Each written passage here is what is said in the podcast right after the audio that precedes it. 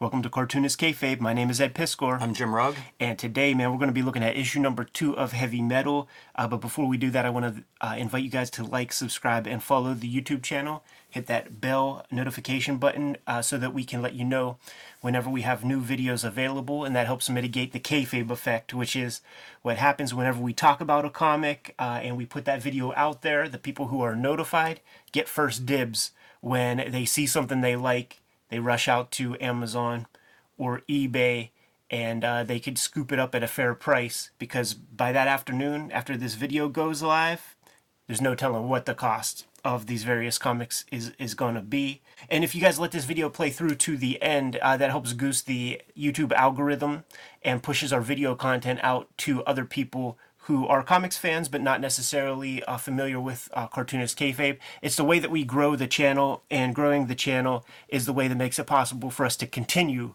uh, to produce these videos on a regular basis. So it's cyclical, man. We need you guys, and we appreciate you very much, Jimmy. Let's get into issue number two of Heavy Metal. We did a we did a video on issue number one that went gangbusters. Um, I had issue two. I got this very very young because uh, it's almost like uh, heavy metal was like a store of value, Jim, because for a long time, the oldest issues, like issue one in the comic shops around here, cost fifteen dollars across the board, pretty much. Every subsequent issue that was a back issue, be it issue number two or two hundred, five dollars. Not not a bad deal. So I started going back and and and I didn't pull the trigger on fifteen dollar issue number one. That was a lot of money for me. Five dollars is kind of a lot, but I said fuck it. I'll get issue number two. I think that's a I think that's a Moebius cover actually. I don't know, but I was admiring like how it looks wet.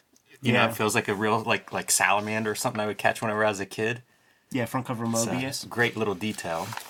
And this kind of says it all, man. Front cover Moebius, uh, back cover Druillet, and that's a two-page spread from in, inside the comic that we'll see. Uh, but man, this blew my freaking mind. When when I was a kid, I uh, had just like the shittiest like felt tip kind of kind of pen, and I drew this like with hatching in my sketchbook, and it was very over rendered, but this this always uh, holds a special place in my heart it was really fun going through that first issue of Heavy Metal, and I kind of couldn't wait to to bust this one open. I haven't revisited it in tw 20 years, something like this. And when you crack open that contents page and you see Jacques Tardi is going to start this thing off, got Druillet a couple of times through this gimmick, man. Another Vaughn Bodē chunk. Caza shows up. Moebius. Uh, heavy hitters still, man. The first, the first like two years of Heavy Metal magazine were really where it was at, man. That set that set the template uh, for the magazine to coast for basically the rest of its tenure. I was noticing re-reading this is uh, all these copyright notices, like all the stories that are copyright by the particular artist. Yeah, That's a game changer. You know, like we're reading Marv Wolfman's testimony about Blade, and, and there's a lot of talk of copyright in that. Uh, we've heard Rick Veitch talk about this. Like that's a big piece. yeah, it's huge. And just the, I mean, think about the sort sort of avant-garde nature of the comics in here. And the fact that this was accessible at your 7-Eleven, that's kind of mind-blowing to me, man. It is. In 77, I mean, like, there wasn't anything else like it uh, for a long time. Yeah, not even close. Whenever we were in Hawaii, Alika gave me a copy of this book. Oh, Uh, yeah, it was yeah. funny to see it as an ad in here. Early returns from Heavy Metal One. Quote, I thought it was a rock music mag. I think we might have talked about that a little bit. I don't know if this is printed here or if uh, if I colored this because because I definitely did that sort of thing with my this is how you could tell that like I was a little kid. I I, I don't know. Can you tell? Can you see light you know what? off I it? can't. Uh, yeah, I'm trying to look at it. I can't tell. It's such a black and white page that it's funny that it would be for color, but maybe it's for color. I don't know. I don't think it is, man. I like I got hold of these markers, and when I found a good peach, and I I had like old Overstreet guides, and I just put some marker color on top of a black and white photo, and I was like, oh, that looks sick.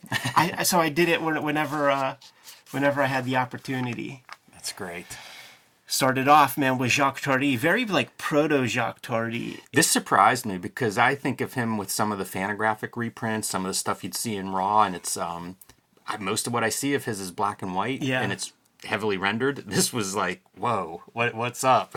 The Very different style. the registration of my issue is is very off. Uh, you're going to see in the RZAC that the the blue line is far over to the side, uh, and you know that definitely muddies up the color a lot. You could see the sort of blue line underneath uh, underneath this work.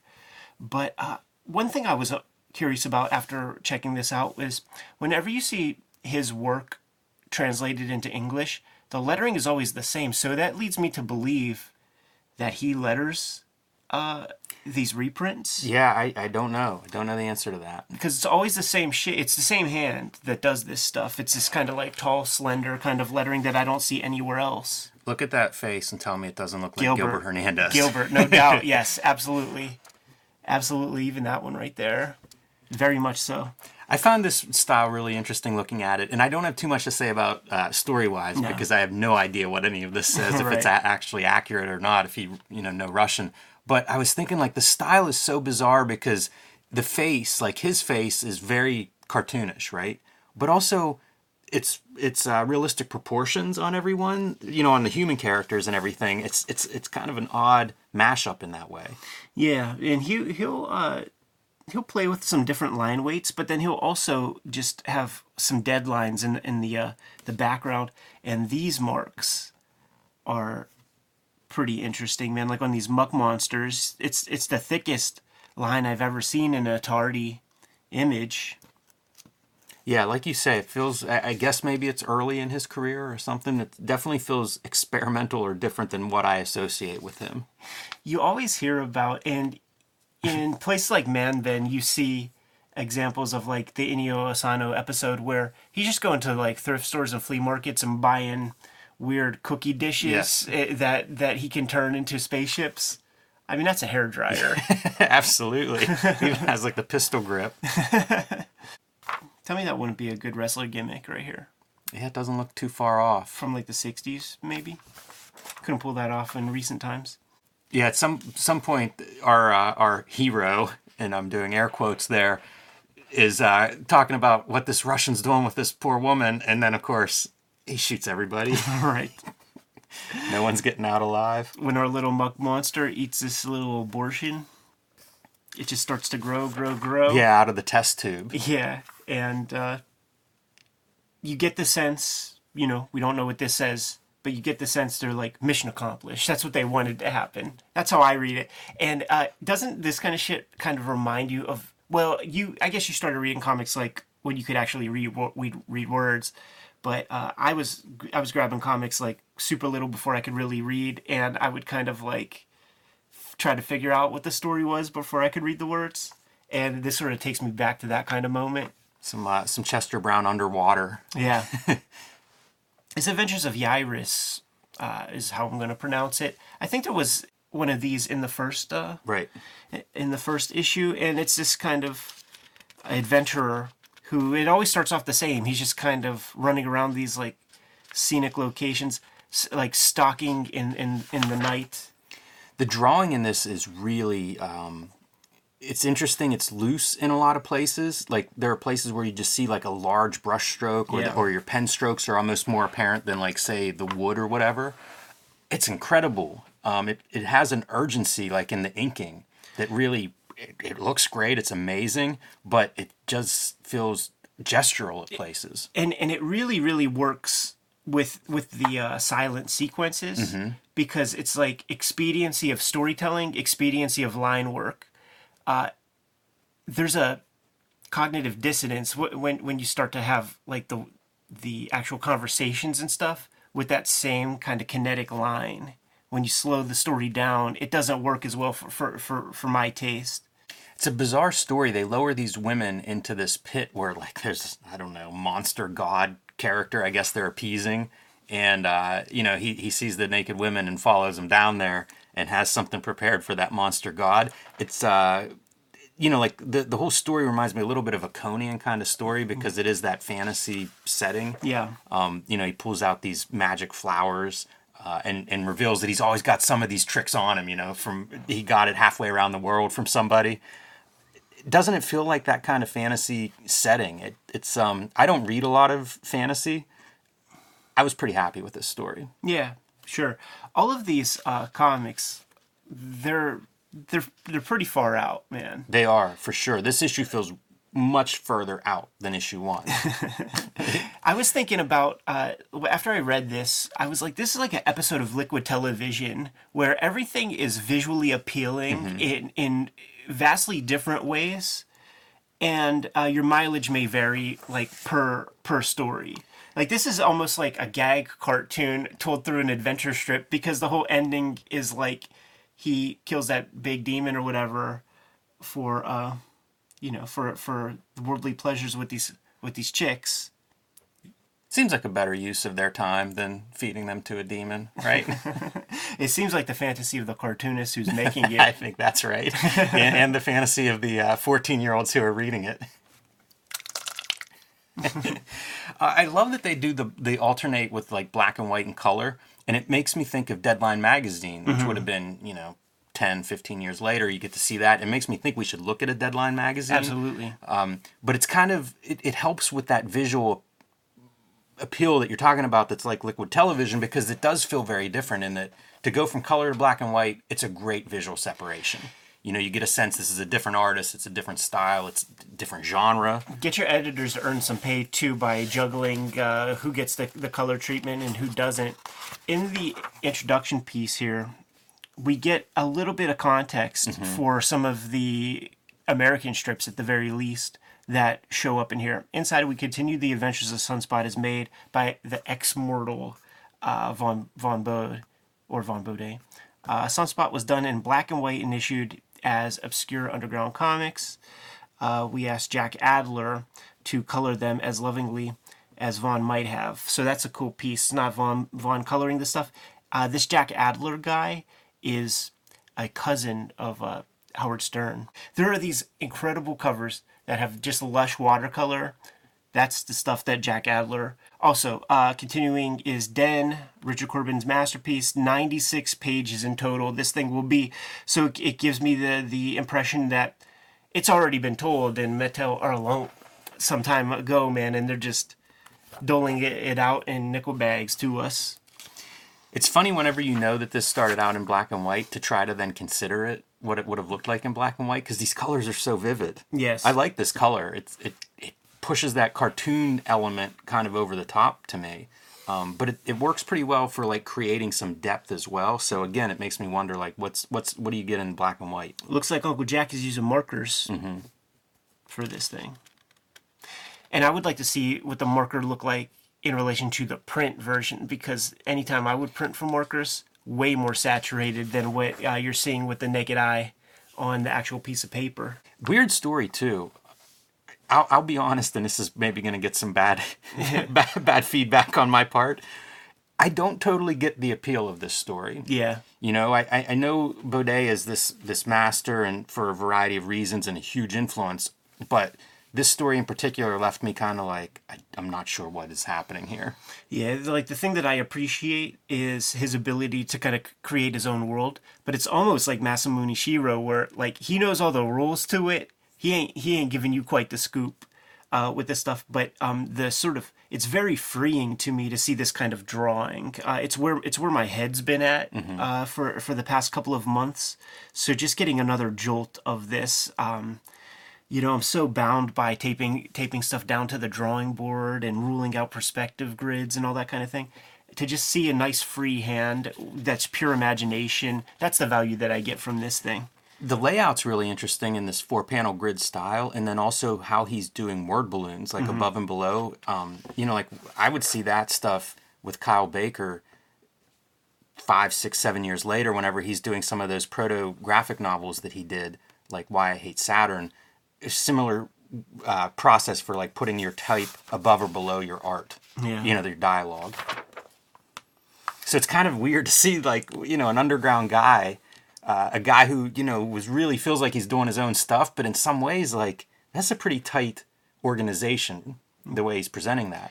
I think that that's a trope that would have been done in some editorial cartoons that were multi-paneled. They would they would do that sort of thing, and it's almost like his art comes from that tradition in a, in a certain way. He perverts it to his own purposes. I think this color would have looked so much different in the uh, final version. And it's interesting how it gets like that little like lens flare, like when you don't uh, increase your lasso tool by 2 pixels. Right. What is that called? Yeah, that's right. That's that's totally Flare- right. A flare line, something like that. Um, also, uh, like the same size panels. You know, like he's working in this in these square panels. Like this is an Instagram comic. Yeah. You know, uh, talk about technology that that he way anticipated. But working in that same size panel, like we've experimented with that in various grids and stuff. It's pretty interesting because it's you're solving the same compositional problem over and over, and you can get very comfortable with that composition and have these ideas that are built for those square panels. Yeah, yeah, it's it's something about like the big square. It's kind of unattractive to me, but he really figured out a way to like you know bifurcate these pages and Yeah. make it look pleasing. these a lot of these panels are just striking. Yeah. you know, it, it really feels like this could be a uh, this could be a class assignment. You know, where like it's a lot of constriction in some ways, but then also like do your magic in there. Yeah, And I think he does. I think compositionally, there's a lot of pleasing panels. Feels, I mean, it also feels like a cartoon. it You does. know, was it this does. It feels cinematic. Yeah, it feels absolutely cinematic. This Druillet piece, man, is like this opening sequence. This is something to steal. I feel like it's like boom, one panel. You even wonder like, what the fuck? Love it. I'm, I'm such a Boom, fan of this kind of like uh, playing with your page in negative space, Yeah. and you don't see it very often early on. So this is this is bold, and this is your uh, opposite of your widescreen Yes. that, that we talk about in the early 2000s being popular, but so striking dramatically. You know, like that's such a uh, we go from square panels with Bodē to these like vertical, just uh, assault. I like to think when he's doing all this filigree and stuff, he's on the phone with Moebius shooting shit. Yeah, talking about stuff. And little did we know that Druillet invented rune. wow. Right? This kind of yeah, definitely. This kind of drawing, it's just pleasurable to look at that sort of line treatment. One of the um, things that we were taught to just be considerate of, uh, if we were not already in art school, is the planes of the form that you're drawing. It informs the lighting and stuff. And like one of the things that they would show us is like you do the wire frame, kind of, you know, just like in like a light blue line to just figure out where the curves are of, of your figure. So these lines are going with the form. This is tapping in like that image generation that we look at. A lot of times, I'll hear people say that this was popular with uh, uh, like outsider artists, right? Kids in high school loved it. Yeah. This feels that way, like that kind of noodling. Like I mean, I, I know dudes that drew this way. Right. You know, there's something about. I still draw that way sometimes. There's something almost pleasurable about that kind of line work. I mean, this is this is this is metalhead comics, man. Yeah, this is fever dream stuff. These big images, like this is just. Uh, that's that's the thousand people that read this comic. That was the favorite thing they they'd ever seen in their life up to that point, and I don't blame them. Might even have some like Walt Simonson. Like I, I could see Walt doing this kind of thing. Yeah, I think I think These kind of uh, lines. Druillet's uh, somebody whose name has come up a lot with Walt Simonson in terms of influence and stuff, and that page really shows it. Yeah. Cartoonist Kayfabe is brought to you by the comic books that we make. Red Room Trigger Warnings issue number one is on the stands today. In the first week of April comes Red Room Trigger Warnings issue number two. That's the Pumpkins issue of Red Room. And of course, last year uh, saw Red Room the Antisocial Network. The idea for Red Room it's murder on the dark web for fun and profit. Every issue is completely self contained and it is a gory splat fest to say the least. Uh, the rest of the the Ed Piskor bib- bibliography that is currently in print. You have three volumes of oversized X Men Grand Design retelling the entire story of the X Men saga up through the origins to Days of Future Past. Four volumes of Hip Hop Family Tree documenting in a very linear fashion the history of hip hop and rap music. And Wizzywig, Portrait of a Serial Hacker, charting the life of a computer hacker from the earliest days of high technology up to uh, WikiLeaks out in stores now. Jim Rugg's, Hulk Grand Design Monster, the first half of uh, the the Incredible Hulk lore, out on the stands as we speak. Various flavors. The peach momoko is coming out soon. How's that work, Jim? April fourteenth, it'll be in stores everywhere. April sixteenth. 40, 40 pages an issue documenting the history of the Incredible Hulk. There is a banger on every single page. Get it while it's hot. This thing is not going to be in the stores for long. And uh, before you know it, comes Hulk Grand Design uh, Madness with uh, some very cool variant covers uh, by Ed McGuinness and Geof Darrow to kind of goose those uh, bookshelves in your local comic shops. And the rest of the Jim Rugg bibliography in stores now. Plain Janes with Cecil Castellucci and uh, rapidly going out of print soon. If you see it in your comic shops, get your hands on it right away, man, because we don't know when this is going to be back in print. Street Angel, Deadliest Girl Alive. Get these numbers up high on those Amazon charts. We love seeing it. We thank you so much. We appreciate your patronage. And now that we're done paying the bills, let's get back to the video. A lot of dream sequences in these damn comics. Man, and, and, a- and a dark story. So our hero ends up. Uh, this is the story, right? He's in love with this this servant girl, and like his uh, fellow family members just abuse her in front of him, leading him to then decide he's going to kill them all. There's your back cover image right there. Very cool to get to see it in black and white line art like this. This is almost feels like you're looking at the original art piece, you know, the big oversized piece. But it's cool to see it go from color to black and white. And man, like we've seen versions of this kind of thing done kind of poorly, like like manically but poorly. That's the thing. Like that's almost a language of drawing, especially in comics and in black and white comics. That's a big time. Like yeah, we've seen thousands of examples like that. Here's a deep pull for you. Whenever Spawn was first introduced, there was a drawing of Spawn with like the Spawn hand drawn logo behind him, not the logo that they came to use on the book. Yeah. And this is how how it looked to me because Right. it had like the lines to give a little bit of shading, gradation on it, and then that rough outer edge, big heavy line on the outside. One of the things that comes to mind when I think of Druillet's uh, artwork is is the symmetry. So you cut this in half. Interesting. Yeah. And you have these Totally. pieces, man. So it's like one original drawing to center stuff up, but these are like, you know, you draw half of Oh it, yeah, flip it. you say symmetry; it's unmistakable once once you see it.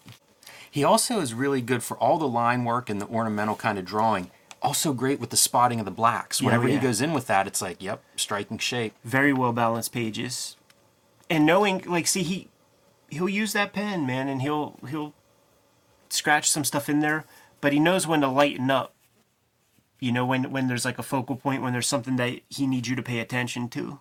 Nice lettering on this story as well. Makes me wonder like how they're getting these things lettered now that you you know you mentioned it on the on that last on the Tardi piece. I do know that John Workman worked for the company at some point. I, I don't know. I didn't search for his name in the uh, credits, but at some point he jumps on board and might be uh, a main guy for that stuff. This is foretelling the uh, the future, 1996. All right, man. The plant's obsolete. You may now proceed to uh, to off yourselves. Your services are no longer needed. oh man, what else can you do but laugh? You know what you could do is scratch out ninety six and, and push that up to about twenty twenty six. Right. Soup is good food. All right, man. Unmistakable. Got the new den. Look at this. Look at that coloring. All this, like, super. Dude, this is a hot sun that's beating down on this right here. Here's the other part of reading a comic like this. I feel like my childhood in the 80s, it all comes out of this. Yeah. You know, and it's funny because some of it was like watching old movies that would play on TV that were probably from this era, but also like it had to inspire at least a generation that followed them. Yeah. And the the cool thing about getting this one, uh, I was familiar with the heavy metal movie to begin, man. Had no idea that it was a magazine or anything like that. Uh, so Den is one of the features in the movie, and uh, you get the origin of Den in the movie. You get the origin of Den here. Uh, so I do think and will always think of Den's voice as sounding like John Candy, which is the movie. Hilarious. Look at the use of the secondary colors. You know, the green, orange, purple. It's so, it's perfect, but also so unlikely in a comic book. You know, you think of like if this is sold at your, you're picking this up at your 7-Eleven or something, and next to it are just all primary color superhero comics. You know, they're all red, green, and yellow, or red, blue, and yellow. Not this stuff. Like this is almost like the sick version. This is your your uh, UHF you know deep dive. It just doesn't quite look right in terms of what all these other comics look like. It's same ingredients, but man, he's playing a different song. Yeah, so some of the wording it, it makes me appreciate Jan Strnad in a way because it's just a lot of show and tell. Yes. But then you'll get little bits of like the blow should have killed him. He was hardly stunned, and you know I didn't, I didn't want to give him a chance to think. Like like that makes sense. But a lot of it is like literally telling you what you're seeing. But to me, like the best of like uh, the best of Richard Corbin in terms of storytelling are these kind of moments where there's just an eerie silence. Yeah. I do like this lettering though because it further adds to that like what am I looking at here? It just feels alien. Yes, yeah, yeah. Like there are there are not other comics like that. Yes, How about the great. severity of that punch right there, Jimmy? He just nails it with that green color. Yeah. It's it pops off of this page. that is a great punch. Just it's obscene, man. I know that his his figures are, you know, like there's a there's a cartoon quality to his figures, but at the same time like the way they're rendered and everything, they're very I don't want to say realistic, but but the coloring is more realistic than again what you're seeing on all these other comic books and then you juxtapose that with what looks like totally a cartoon monster out of you know whatever b movie you want to name it's such a great juxtaposition Doesn't look far from Mondo Gecko from uh, Teenage Mutant Ninja Yes. Turtles. Here's our origin of Den, and then we push the palette to a different place. We're no longer in the hot desert. we're in a different world this thing, the amount of time I spent staring at this right here, Yes. dude, unbelievable. You know what's bizarre? From my angle sitting here, all I see is the Max. Even shapes. I mean, this is your Max glove. Right, yeah. He did a version of this in that Turtles in Time mm-hmm. issue when when the characters are are speeding through through time. But that is just that's unbelievable right there. His work's so interesting to me because of how cinematic it is in certain ways and how much it is completely a comic and a cartoon in other ways. To get that in the same practically every single panel has those two elements and they seem they seem like you could only do one. This image right here, like I don't think it's what he intended cuz that definitely looks like a mouth of like some big cartoon head monster. Right. I love it you get like the uh, the Kansas countryside as well. and just the skinniest homunculus like Peckerwood, who's then gonna become his dude. This is this is the story of your comic fan. Absolutely. You know, skinny little twerp guy goes to another dimension and is a badass. We appreciate Shadow uh, in panels like this. That looks like a turtle tail. It does.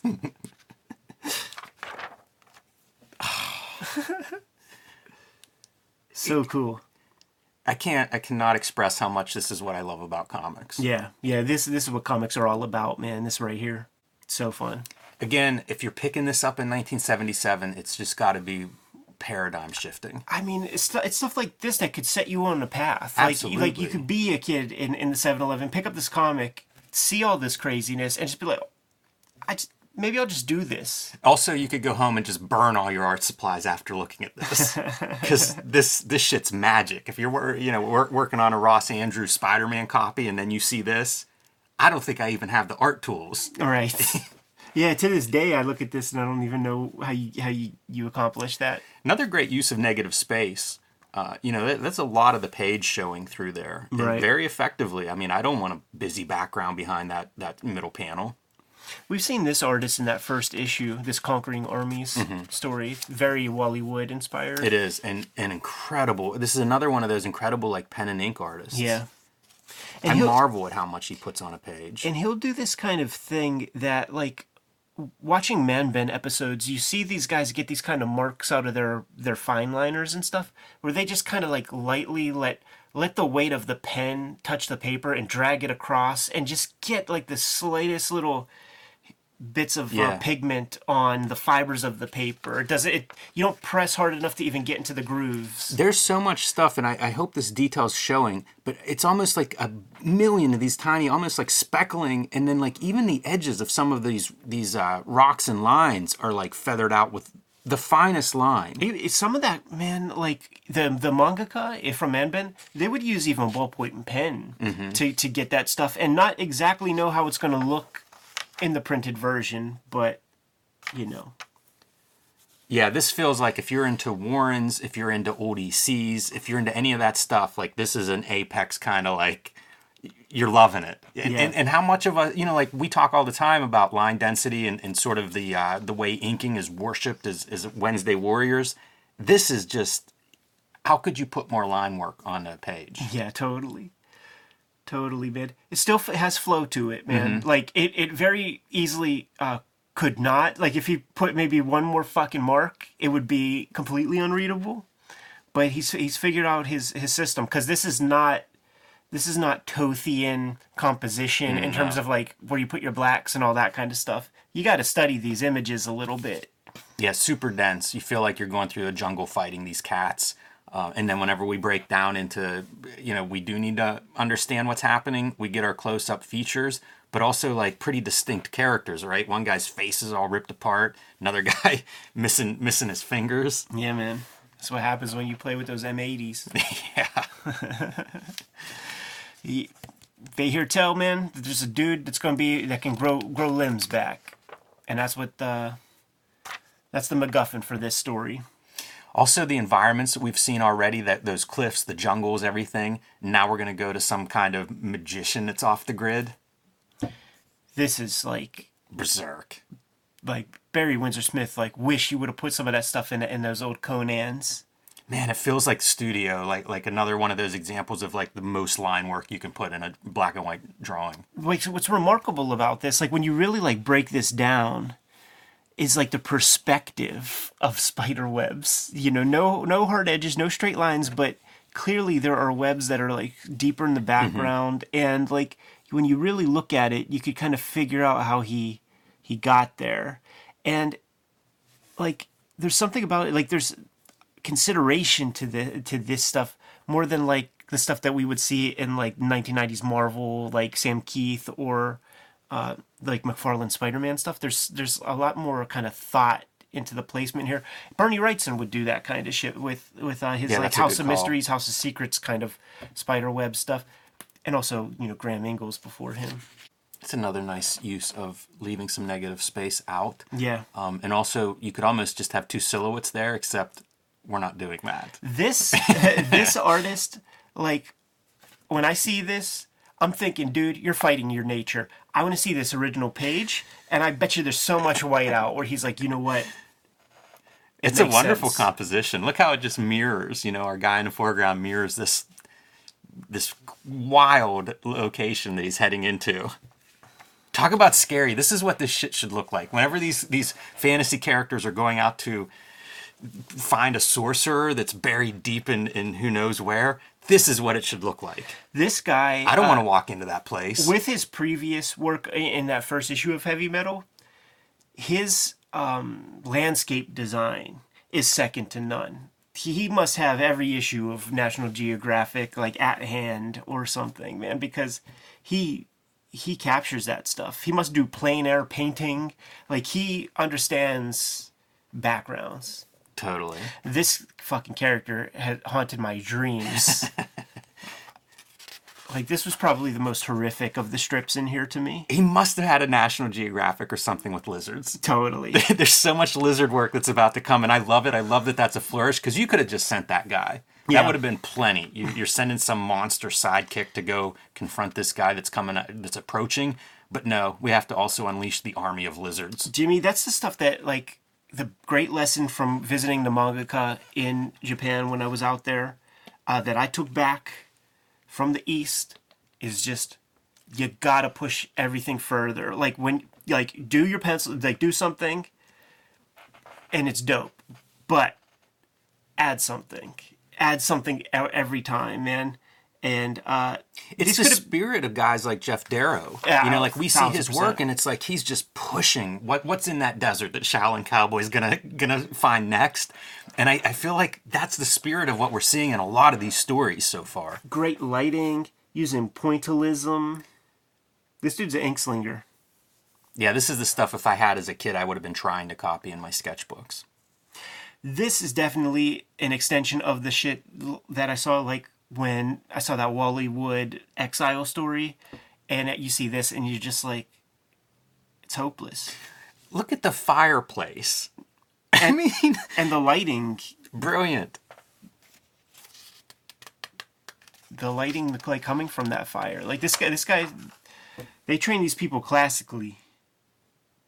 I was thinking that, you know, like if you start copying this, you're not going to learn to draw. You, you might learn, you, you know, you might learn to copy one of these panels, but that's the thing. There's a foundation underneath all of this. Right. Guys like uh, Bryan Talbot come to mind. That's a good call. Yep. with with this work. It, it it feels very British. You know, I would see stuff in action and battle that would look like this, but a lot of those artists are what the Brits call European. And then that final piece, man. they, they grow his hands back only to cut his fingers off. Is that is did I read that story That, right? that is right. I'm, I'm not sure about that as an ending, but I do love that page as an ending. Unforgettable image, man. Burnt into my brain forever. Such a good, again, it feels like the, the theme that I keep going back to is this use of negative space on a page and that weird splatter design for a background, phenomenal. So I mentioned uh, liquid television before, and there would be uh, sequences like uh, like notebook theater or stick figure theater, and this feels like a stick figure theater uh, chapter of our magazine.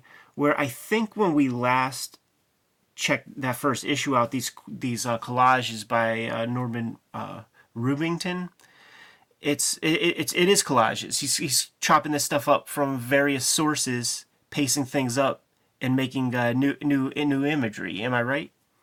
Yeah. Um, although I, I love this, and I feel like you could kayfabe it a little bit. Like you could add a drawn element into this, Yeah. and it would you would just take for granted, like, oh yeah, that's something that he found. Also, I think these are brilliant. I like collage, and like collaging this type of engraving image.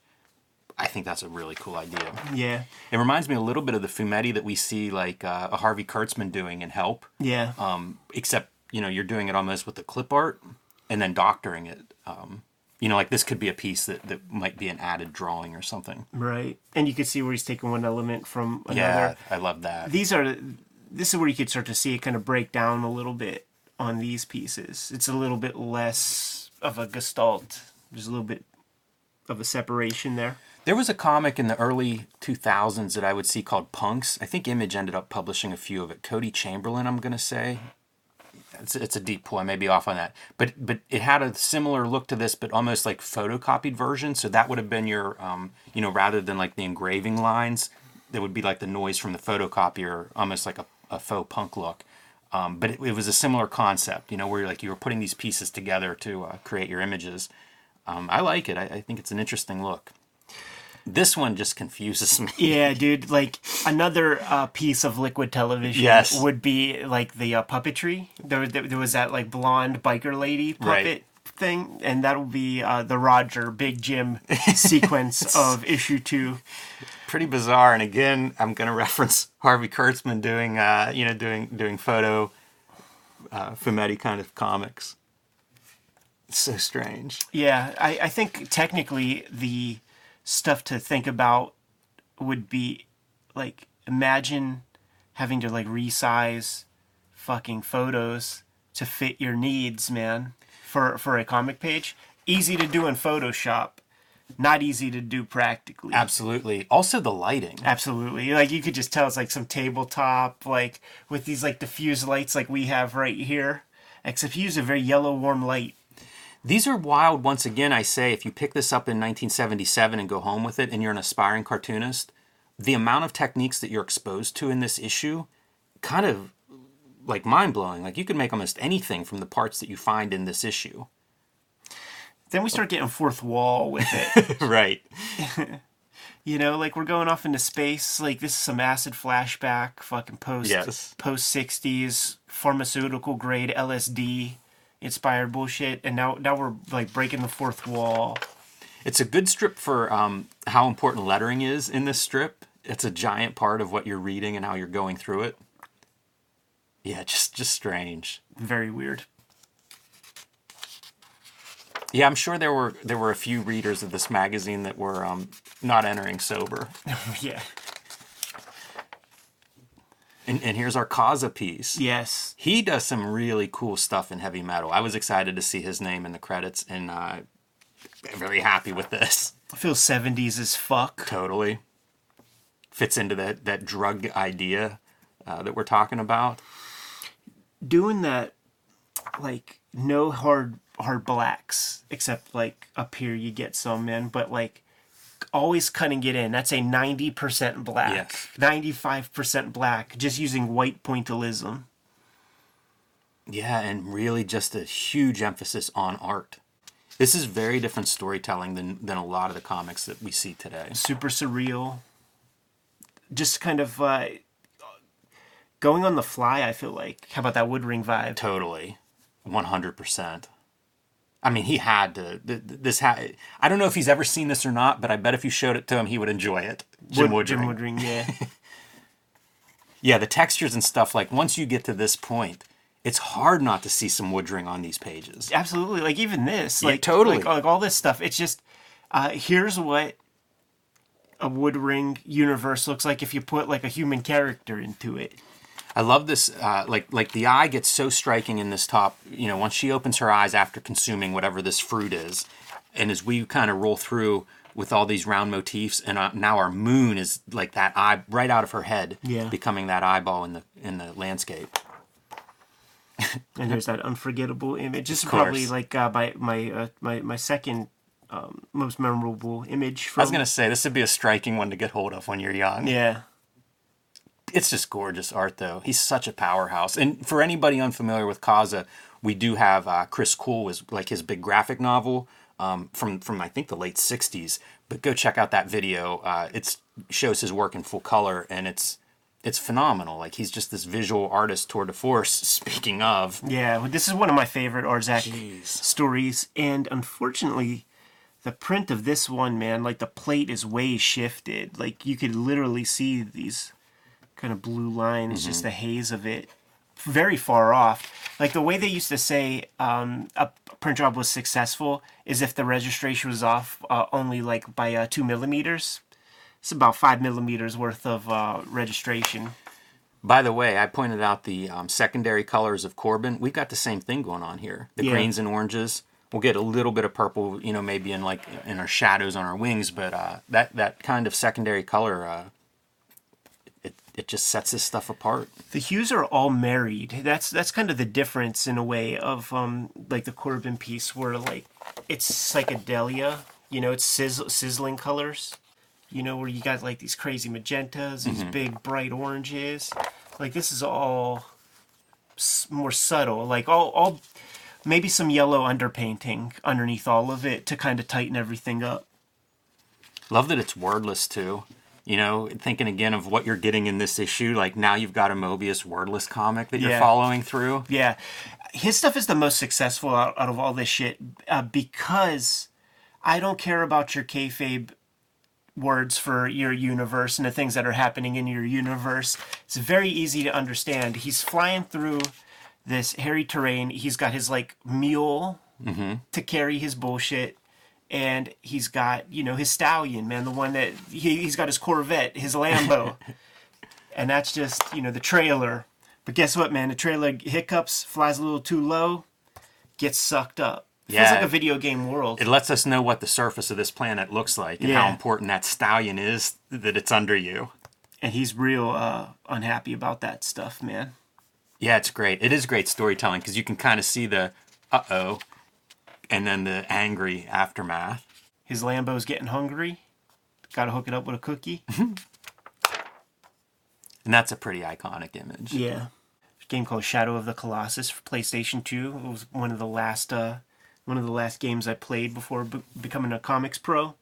And while playing that game, the end of it, the end, like the sort of big reveal, was apparent to me early. Because what would happen is there's no like little minions that you fight. You just fight 16 big bosses. But the bosses, every fight is epic. Like you're fighting these big giants, and it could take a half hour to beat one of these guys.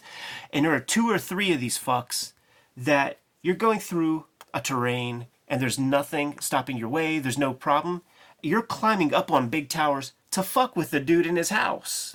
Like, like, like, why are you doing that? Why are you being a jerk? and that's what Arzak is doing. You know? This guy didn't do anything. Just Yeah, like using, rendering on that figures. using those lines to follow the form, kayfabe in this anatomy, using his knowledge of actual human being anatomy and animal anatomy to like design these characters. Like the, a guy with this kind of vision, you hire him in Hollywood. I wonder if this ran black and white initially, you know, somewhere, or if it was conceived of as black and white and then went color because the rendering is so extreme in black and in the line work. Like Yeah. he is really rendering these things. Look at how far off this registration is, man. It's insane. It feels like every page is iconic. Absolutely, man. Like that's just mind blowing. This is the, that stuff that makes fucking Kevin Eastman wet. He's, he really adopted these kind of marks. It's interesting to think because he's like part Corben, part Vaughn Bodē, part Moebius. Like, he's the dude that was going to 7 Eleven scooping this stuff up. Look at the perspective on this shit. You know, whenever uh, Druillet was doing some of that filigree, this is what Moebius was drawing while on the phone with him. I love this part where we see like, oh, that thing that he's sitting on is not what it started out as. Yeah. Like that's a piece of something that's left over from who knows what. Got some rebar. Some other world. Love that giant hand. That I think this speaks to the storytelling. Mm-hmm. You know, like for a wordless story, figuring out what to focus on is so vital. And I mean, that's that's a great panel, and and I bet you Sam Kieth looked at it. Well, there he is hanging. Our boy's catching a meal. Those, those fingers are falling back further and Yeah, further you can see him digging in. and further. And then uh, Chekhov's grass. yes, Chekhov's crabgrass, man. You right. establish it in Act One, pays off in Act Three. and that's where your trip starts to go bad. These guys who are partaking in substances are getting to this point and being like, "Man, the deadly grass, it's coming, it's coming for you." Festival. Love that lettering. Yeah. The drawing is really awesome, man. Mm-hmm. Shades of Underground Comics. Spain Rodriguez Yep. comes to mind. Absolutely. Uses more of a dead line. You know, this guy's using rapidographs, and and uh, Spain wouldn't fuck with that. Yeah, I like the look of this story a lot. And it's just a gigantic blowout concert is what we're uh, what we're seeing here. I think three million people show up. Don't take the brown acid. Just uh, just you know, another one of those kind of like great anthology pieces where you got your heavy hitters and then you got some filler. Uh, the the difference is that like all the fillers kind of like looks good. It does. It, it I never feel like I wish there was something else instead of this page. Um, and I hate to say it, you know, like like wrestling cards, they talk about having these matches where you kind of catch your breath, or this is when you can go to the bathroom or whatever after like a really hot match. And it's not exactly what happens here, but it does feel like it's balanced super well. Yeah. You know, the, the change ups from certain stories or super intense line work to then we're going to go to like a photo mo- collage kind of stuff. It kind of works. You know, it's back to that liquid television analogy. And there's probably some other examples like that, but it's like this, it, it's just a well composed issue. It was fun going through this thing. It does make me want to go through issue three. Yeah, absolutely, man. Go through your archives, Jimmy. See if you have it, and if you don't, we got digital versions of everything, and we might have to continue investigating uh, heavy metal. The inspiration I'm getting from this, it's it's a real jolt that I that I've been getting go, going through these. It feels like such a before and after moment. Like, so much stuff I think was influenced by this. Yeah. Like this really feels like it changed American the American comics landscape in terms of like so much more is possible on a page, and I, I think we see that. You know, even in things like Epic Illustrated in the early Absolutely. '80s, like it just becomes this visual force. This would have been the greatest thing I had ever seen. You know, if it, t- to be 12 when this is published and get hold of this. yeah, I mean, it changed your life. And I think it did. I think there's a generation that it did. yeah, yeah. Once again, Kevin Eastman. You think about this in the context of like the the, the, the comics landscape where the undergrounds are all but dead in a, in a lot of ways. Um, something like this comes along. Is is is this the size that inspires arcade? I don't I don't remember very many other uh, magazine sized um, underground comics. They were all comic size or smaller. That's interesting. I also think like when does Jack Katz start First Kingdom? Yeah. Um, it might have been right before this, but it, it feels like this is coming out in 77. Like, we've got the direct market is sort of starting to form at that point. Self publishing is going to be a thing over the next several years. I mean, this had to be electricity for a lot of cartoonists that we might not even look at and think heavy metal, but it had to be part of the mix. You know, even if you weren't getting it directly, like, it's paradigm shifting. Absolutely, man. Per- perfect inspiration for like, oh yeah, now we're gonna have a new way to sell comics over the next uh, forty years.